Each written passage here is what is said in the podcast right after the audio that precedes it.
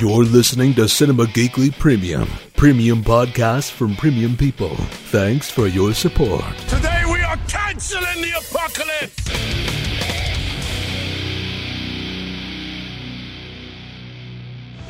Anyone uh, heard from Jimmy He's working at Davis and Main. as an attorney? How'd you find me? How are you settling in? It's quite a step up for me. You fabricated evidence? Yeah, like I would make this up. You still morally flexible? What are you doing here? Till we meet again. You drink one, drink two, drink three Long Island iced teas. But your buddy's worse off and he throws you his car keys. Blue lights are blinking four o'clock in the morning. State trooper makes you wish that you'd never been born. Better call Saul, better call Saul. You wanna tell the world you're in love with a girl named So you find an overpass and you say it with a spray paint can. Blue lights start a blinking, those handcuffs click. You know who to call, and you better call quick. Saul, Saul, you better call Saul. You'll fight for your rights when your back's to the wall. Stick it to the man, justice for all. You better call Saul.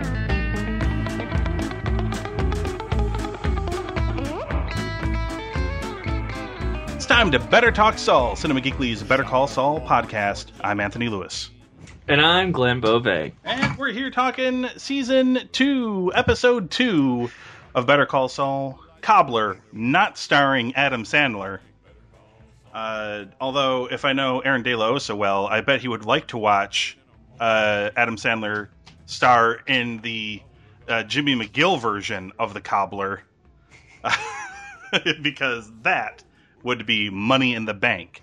Uh, I'm so excited to talk about this episode. So many great things happen in this episode. Let's let's hop to it, shall we, sir? Yeah. Uh, we see for the first time this season Howard and Chuck. Uh, Chuck is obsessed with playing a song on a piano with a metronome, which apparently he fucks up not once but twice. Um, and that's before uh, Howard shows up. And uh, Chuck is expressing concern about Jimmy's employment at Davis and Main. Uh, meanwhile, Mike runs into Price when Price is heading to the police station for a police interview to recover his stolen baseball cards.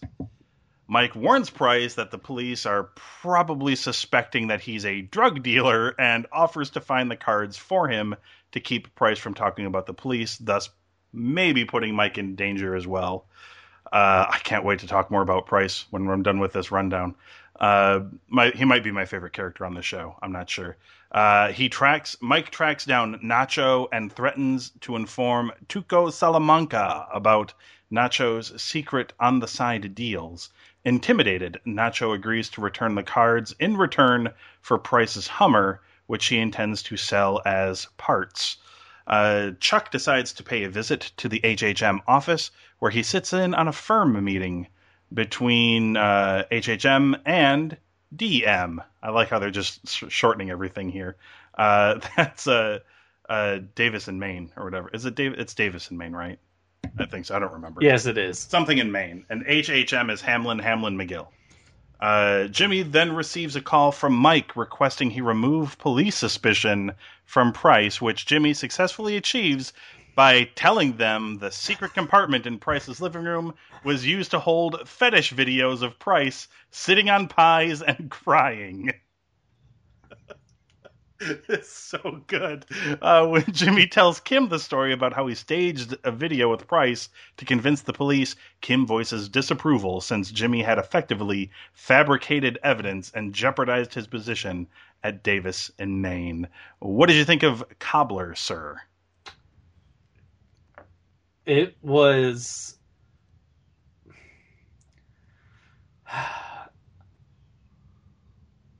I've never, I don't know, I haven't seen a show or an episode have that kind of range. Mm-hmm. And Agreed. it was like, there is some, you know, like, yeah, I don't know, more like far stuff and, and idiocy, especially with Price. And then just that outlandish slapstick that is the story of squat cobbling. Yeah, and then you've got Mike and the tough as nails situation with him and Nacho, Yeah. where they're doing all sorts of tough talk. Yeah. Uh, and then the very serious conversation with Kim at the end. I mean, it was kind of heartbreaking. Yes. I mean, it was like it was like watching a show and then just seeing this couple that like oh they finally got together and they're like breaking up. Like it felt like the crappy soap opera stuff you, you see on CW all the time. uh, except they're very good actors and It's those very well people seem very real. Like their situation, like everybody in this show, based and even like Price, you know, he seems like a character, but his he seems like a real person. Like, of course, there'd be some idiot white dude that would do exactly that he is what he is doing, and would be such a so unself aware of his situation to call the cops to try and get his baseball card stolen while he is a drug dealer. Mhm. and with this car like is completely avo- you know not aware of the signs that are happening around him and telling him not to do this. It's just the show is i don't know this episode was like i feel like this episode is something we may be able to go back to and be like this is really where better call saul took a turn. I mean oh know there was an episode last season like where they kind of found their own footing especially with the mike episode like after Yes. that it definitely felt like its own show and it didn't need to be breaking bad whereas this one was about as breaking bad as it gets i would say is what's happening Mhm. um you definitely see it jimmy be, you know having the downfall like a walter white except it's different because jimmy and even saul goodman like they're sympathetic characters uh, and they're outright. And Bob Odenkirk, like, who knew he had this in him? I mean, the guy who did Mister Show, like, Yep. or or played Larry David's friend that was a porn star in Kirby and News. I'm like, who knew? Like, he was this good as a dramatic actor. Like, Right. and, Really and he does. He gives you like you have you can see the twinkle in his eye. Like you see him becoming Saul Goodman whenever he's in that board meeting, and and Kim, you know, puts her her hand on his thigh to like give him comfort because his shitbag of a brother walks in, and he like he just starts lighting up the room. I mean, he becomes Saul Goodman, Mhm. and it's just like, oh my god, like it's happening, and then it just I'm laughing so hard, and you're seeing him come over to Kim's house with the damn pies, and then it just a drop of a hat, you know, turn on a dime, like it just changes tonally, Yep. and it was just like a gut punch. Like it was, it's damn good television. It was really good because I, I like this episode, like, uh, and I was kind of thinking, like, this might be the lowest what I'm gonna give it because it just kind of. It was wait. I was waiting for a lot of things to come into place. Like it kind of felt like a setup episode, Yeah. but all the payoffs happened in the episode, and it wasn't so much like direct payoffs. You know, and some Yes. things weren't exactly squandered, but it all comes down to uh, Jimmy and Kim's moment. Like that's that's what the show's about. It's about him becoming Saul, Mhm. and this this is when it happens. Like now you know why you know if she dies or whatever. Like now this is you can go back to like okay that's why Kim left. Like that's why Kim's not in Breaking Bad. Yep. It's because of this you know what happens in this episode, and it was just. It was incredible, it really was. Because I was prepared to say, like, you know what, this might be three and a half, almost a four, and just the last seven minutes, just everything comes together, Yep. and it was just damn good television. I uh, I've seen a couple of people. I know a couple of people that think that this show is already on the level of, of Breaking Bad. I've seen a few people even say that they think it's better than Breaking Bad, which I don't know if I'd go that far. Uh, They're two different shows. That's like yes. saying Breaking Bad's better than Game of Thrones, and Well, I Game of Thrones is better than Seinfeld. Like Right. they're you know, I mean, they're they're completely two, different goals. they're different types of shows, but they do take place in the same universe, so people are going to link them and judge them against one Yeah. another. Um, and tha- that's okay. I don't mind if people do that. Uh, I don't necessarily buy that. I think the show is great for what it is. I, I don't think it is going to be able to. I, I don't want to say I don't think it's ever going to match how I feel about Breaking Bad as a show, but I've we got to give this show a little bit more time. Obviously, Breaking Bad had quite a lot of seasons to to build things how they wanted them built, and obviously Vince Gilligan isn't quite there yet with his characters. We're only in the second episode of the And second Breaking season. Bad was really slow at first, Yes, it whereas did. I don't think Better Call Saul has been nearly as slow. But it's also because they have something.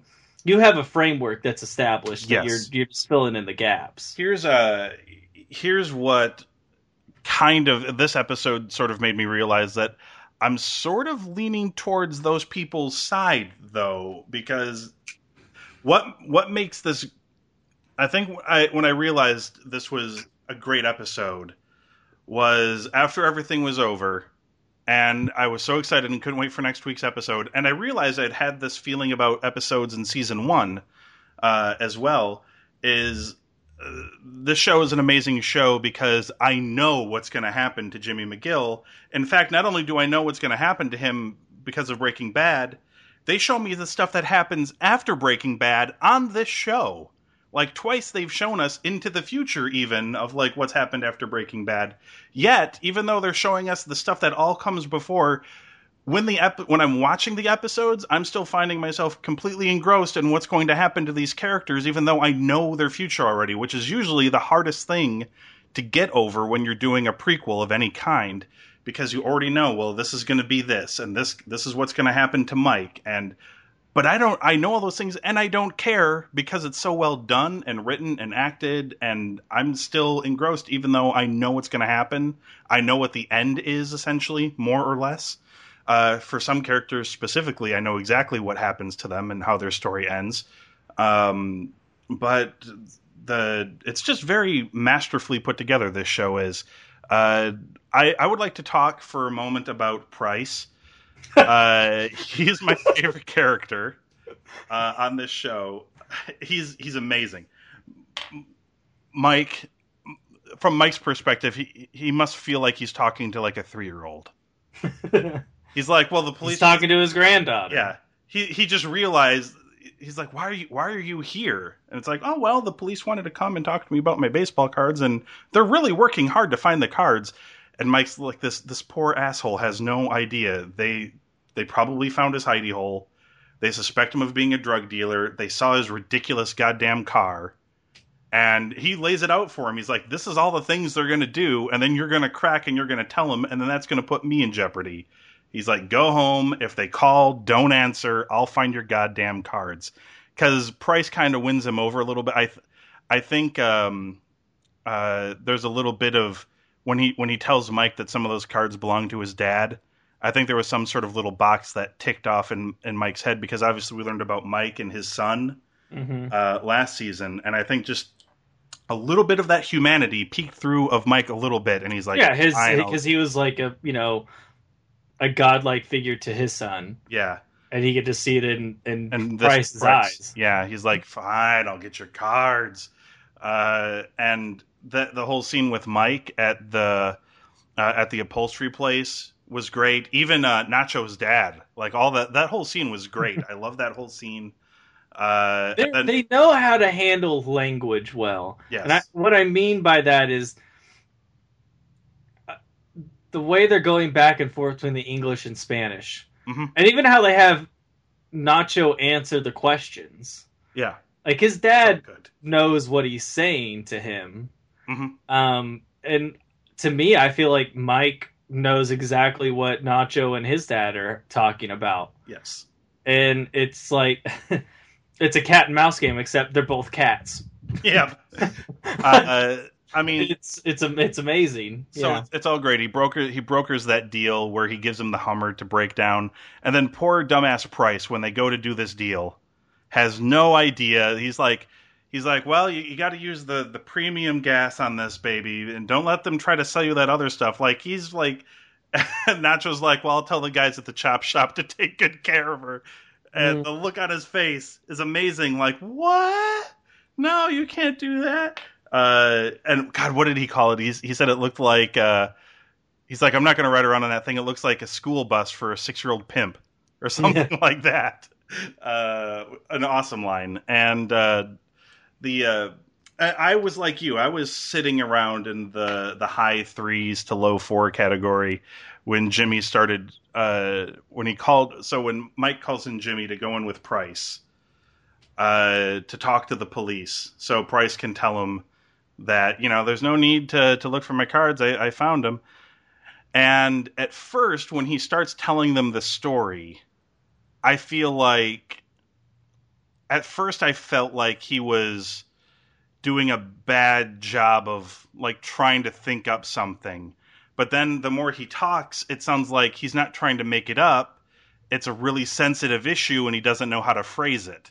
Yeah. That's when I realized the brilliance of this man as a storyteller and a and a crooked lawyer. Uh because he played it so well and the story just got it got better and better. I wonder how much of that was improvised just because of Bob Odenkirk's background. yeah.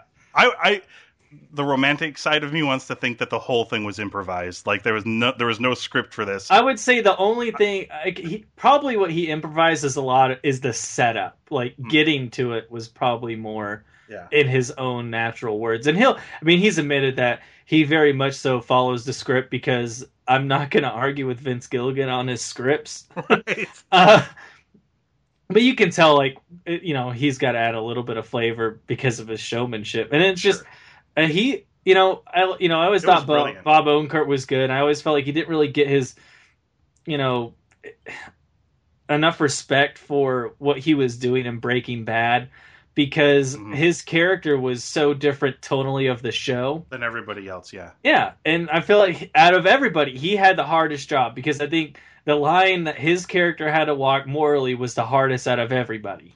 Well, I mean, some of Jesse's friends were goofs too, but they didn't have.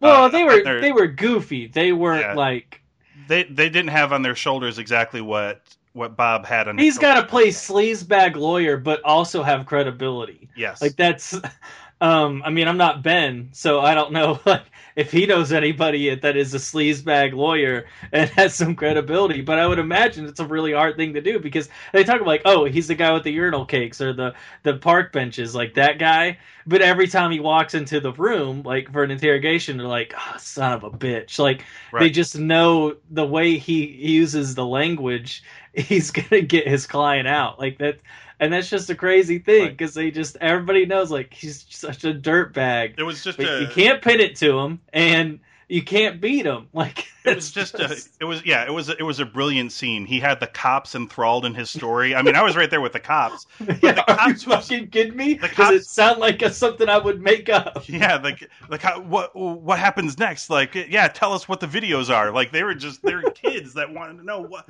what the, what what sort of fucked up shit is he doing. Uh, I I loved it because he he talked about like uh that he was having a feud with his uh. Uh, God, what Let's did he say a lover's quarrel. Yeah, well, I mean, Yeah. he the he referred to the guy he was having an issue with as a uh, uh God, what did he say? Like an art, an art. It was like an artistic Art- dispute, but an art again, like his art as, patron. Yeah, but as he's going along, like you, ca he makes it much more personal, yeah, he and that was the genius of the stops- moment. Is yeah, he stops being less subtle and starts being more overt. Uh, like he stops saying art patron and starts calling it a lover's quarrel. It's like he makes videos, and the guy, the cops, like like porn, and he's like, "Oh no, no, not uh, no like fully art- clothed because you know porn would be Yeah. illegal. yeah. Yeah, this is artistic express you know and and then he, as he keeps going he's like well it's kind of like a fetish video uh, and he's like it's it's squat cobbling and the cops are like what's that and he's like come on you're a cop and you don't know squat cobbling yeah, Hoboken squat cobbling. he Yeah. comes yeah he comes up with about 47 different names for it That's what I say. The, some of those names he had to just been like making up as Yeah, he there's started gotta- going. there's got to there's got to be some cutting room floor stuff where there's like a million takes of just things he's saying um it's like you it's like you imagine with that TJ Miller uh scene, scene in uh, Deadpool Yeah, where he's talking about all the all the horrible things that Ryan Reynolds' face looks like. Uh, I feel like that's what what's happening here too. But he runs off, yeah, he runs off all these names, and he's just like, look, it's uh, he he sits bare assed in pie, uh, and you know he keeps the videos there, so you know they don't fall into the wrong hands, and uh, he even throws in like why this guy would have stolen the baseball cards. You know, he's like I, to make a point, I guess yeah, it's like because he has to justify why the cards were stolen as well. Uh, but he tells the story so amazingly, and the cops just they just they fall. you got you're fucking shitting me. I think I mean they bleeped it out, but those were his Yeah. exact words. And he's like, "Does it sound like something I make up?" And again, it's one of those things. It's funny you bring up T.J. Miller, but it's like and she's out of my league when he tells the girl that the reason why I didn't stand up shake your dad's hands because I jizzed in my pants. It's just like it's too brutal to not be honest, and that's like he just sells it. But I want you were talking about price. I kind of, as you were talking about price, is when I thinking of this. Price, in a way, kind of reminds me as if if Mike was Walter White already as Heisenberg, Mhm. and just meeting Jesse. Like instead of them becoming this criminal empire together, like he's already Heisenberg and finds Jesse. He just needs him to make meth. Like Yep. that's that's what I feel like Price and Mike's relationship is. Is that Yes. kind of dynamic because Price is really you know dumb and gullible, a lot like Jesse Yes. in the beginning, especially. And I'm Just- wondering if they're gonna have Price kind of be like a Jesse vehicle, have him turn and probably get murdered at the end of this episode. And I mm-hmm. love Price just as much as you, but they I think they they use him just enough. Like Agreed. I I, I couldn't do it's with a a, lot whole of episode. it's a lot of circumstances around him, so he doesn't really need to be on screen that much because Right. he's he's maybe like what three scenes in this, and he doesn't even have that much Yeah. dialogue besides He's- the first encounter with Mike. he has used the perfect amount. But I it's say. you know it's Mike talking the Nacho about him, and him having to call Saul. Like who knew what he like? What what did Jimmy even know coming into this? Besides, hey, he's a drug dealer. Can you get him off? They found they know that there's you know he's got a hidey hole. Like. Yeah. And he just goes in there and works his magic, but That's it's just probably it. and it was uh yeah it's it's damn good world building i mean it they like again it, it feels real and um yeah i mean i, I had to rewatch that cobbler scene because i was laughing so hard as soon as he goes to because again i'm like i'm wondering like what is he like what is it okay videos like and i was again like porn no not porn and then it's just squat cobbler and i was like wait what and then he just Hoboken Squat Cobbler. Uh, Dutch, I forgot what that one. I mean, there are so many of them that Yeah. my girlfriend and I had to just rewatch it because I was laughing so hard that I wanted to hear all those names and just to look. And even the cops, like those actors, like they completely sell it because you're right there with them. Like they're the audience. it was Yes. just, it was too good. And then they just punch you in the gut right at the end, and it's like, oh man, damn it, Jimmy, you could have been a good person. Um, But like I'm saying is, like we get to see in the future, and that was a good thing about how they set up Saul was like there was such an empty canvas for them to paint on with Better Call Saul, and it's you know becoming a pretty uh masterful painting. Yes. Um, so, do you what what do you see his uh his weaknesses here when he's got this great job with Davis and Main, but as soon as Mike calls and he's like, "Hey, are you still morally uh morally flexible?" and he's like, "Yeah, sure. What do you?"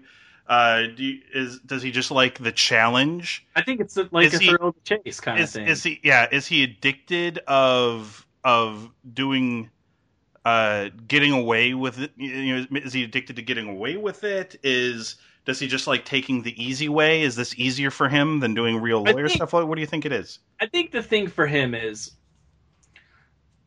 a lot of it is gonna a lot of it probably has to stem with his anger towards his brother and that you know who he was before you know Chuck kind of put him on this path of like oh yeah you know be try and do this yeah make something of yourself do good mm-hmm. and he did all this good and then now he now I forget what Chuck actually calls him like you know, you're a con man. I think he says you're a con man with a law degree. That's like horrifying to him. And I think the thing is, and it's just anything with confidence or being a confidence man or whatever is, Yeah. I think Jimmy is addicted to being the smartest man in the room because a he's not expected to be or suspected to be the smartest man in the room. especially after everything he's gone through with his brother Yeah. right I mean, he. I think it's more of he's kind of sticking it to the man, like the status quo. Yeah. He is there to create chaos with the status quo, Yeah. and he, you know, when he talks about moral flexibility, I think it's, and you can see it even in uh, Breaking Bad. Like he freaks out with the murders and stuff like that oh yeah but when he when he talks about drugs, it's you know kind of like how a lot of Americans now are. I mean, they're kind of sick of the drug war because we've wasted so much money and we've created the cartels. That's a different story on a different podcast. Um, but it's just, I think that's what it is. He's just kind of sticking it to the man, and I think he finds it fun to poke the bear. Yeah. And so far, the This bear is- hasn't bit him back, and it doesn't until you know pretty much the end of Breaking Bad. The the bear, you know, and it mauls doesn't him. and it doesn't well i mean and it doesn't even really like it never gets a chance to he escapes before it has a chance hmm um yeah and this is all chuck's fault. I blame chuck. He tried to go straight and narrow for chuck and chuck was an asshole to him and he's like fine you want me to be slipping jimmy? I'll be fucking slipping jimmy. Uh and he goes the whole uh to before we go on to uh the scores glenn uh for your edification uh squat cobbler Hoboken Hoboken squat cobbler, full moon pie, Bo- Boston cream splat, uh, simple Simon the ass man, and ditch apple ass. those are those are the lines that he used. Squat cobbler, full moon pie, Boston cream splat, simple Simon the ass man. You guys haven't heard about this? What was the last one? Ditch, Ditch- apple pie. Ditch apple ass. Jesus Christ. Boston Uh. cream splat. Uh, here's the thing. I I'm gonna let you score the show first. I'm not sure what to give it. Part of me wants to give it full marks. Uh, I know it took the show a little bit to get there, and I know it almost entirely heavily relies on uh, from Jimmy's speech onwards. There were other great moments to be to be sure, but uh, I don't know. So what would you what would you give Cobbler? I'm I'm going to give it the full five because it's one of those things. Kind of like when I was watching Midnight in Paris, Mhm. I was like, "Oh, this is okay," and then it ended, and I was like, "Wow, that was a really good movie," and I had a lot of things to say. Uh, and that's how this episode felt like. It was I wasn't appreciating it as I was watching it, or you know, you're or Jackie Brown. You know, you don't appreciate it when you're watching it, but you give it a couple weeks or a couple of days, and you start thinking about like, man, that was really good. Mm. And that was like this episode. Like the more we talked about it, the more I appreciated the other things that set up what happens at the end. Um, Right. Because even that scene that Jimmy has in the conference room is really good. I mean, it's not even just him, but it just the inner dynamics with Kim, and even the beginning with Howard when he just keeps saying, "Well, I didn't get in the way," and I think that's his way, kind of the only way he can show some rebellious attitude Right. towards Chuck because I think he's very much so on Jimmy's side. He probably wouldn't want to make him partner in that kind of thing, but I think he's willing to give Jimmy a chance because he sees the potential. Like, there's a lot of good that could be done with Jimmy. He also is aware of uh, the really shitty things Jimmy can do because all of Jimmy's anger of the first scene was, you know, directed towards Howard. Right. Well, I mean, So- Chuck Chuck did ask if Chuck did ask Howard if he had potential to make partner at Davis and Main. And I think Howard did say like he's on the road or something like he could Yeah. make partner. So, and then that's why Chuck really wanted to go. He said when they when they ran into each other, he's like, you know, I just wanted to bear witness. Like he couldn't believe his ears or his eyes, or uh, had to see it with his own two eyes. Couldn't believe his ears, had to see it with his own two eyes. Um, and uh, yeah, I uh, and, and I like everything about the Jimmy and and uh, Kim relationship, like how he's doesn't know what to say when his brother is there. He loses his loses his uh, train of thought, and she puts her hand on his leg to kind of steady him, and then Well, even when they're smoking in the parking lot, yeah, and he's like, "Yeah, I'm going between Santa Fe and Albuquerque a lot. Maybe I'll move here." And then she starts saying "we," and then he starts saying "we," yeah, and you kind of see a look as like, "Oh, she's going. Oh, okay, yeah, okay." And they just kind of go along together, and it's not Uh-huh. even so much like, I don't know. I still view them as. I guess it's different because a lot of times when you see couples on TV, uh, besides like "You're the Worst," where they seem like they're like they're friends, and that's what this seems like. They're best friends that also happen to be in love with each other. right, And I think in television, that's a really rare thing to see. Mhm. It's either oh, boyfriend, a couple of dates, we're in love, blah blah blah. Um, and that I guess in some respects it's because it's not as goofy or zany. It's played more straight, but it's a lot like Nick Miller and uh, Jessica Day's relationship and New Girl. Like it- it's a lot like that. Like there's there's some foundation set to where you can see where they're you know they really just care for each other. And I guess you just don't really get that in shows, and that's what's really nice about their relationship is it feels really. I mean, it feels real because the circumstances are really mundane, but hmm they're important. Agreed. Uh, I don't think I scored this. Uh, I'm I'm gonna. Sorry. I got really long winded this episode. I apologize. No, I don't blame you. This is a great episode. Uh, you you won me. I was hovering. I think I was in the. I was. I think I was going to say four and three quarter, but I think I'm going to give it all five as well. Because when you, it, it did take a little bit to get going, but when you put it all together, and you're right, they do so many different things in this episode, and tonally it it it shifts, but it's not like the weird jarring thing uh, that you see in like some movies uh, that might remain nameless. There, uh, it does happen, uh, but it didn't happen here. They they managed to do a variety of different things in different ways, and it all went together, and it worked, and it's great.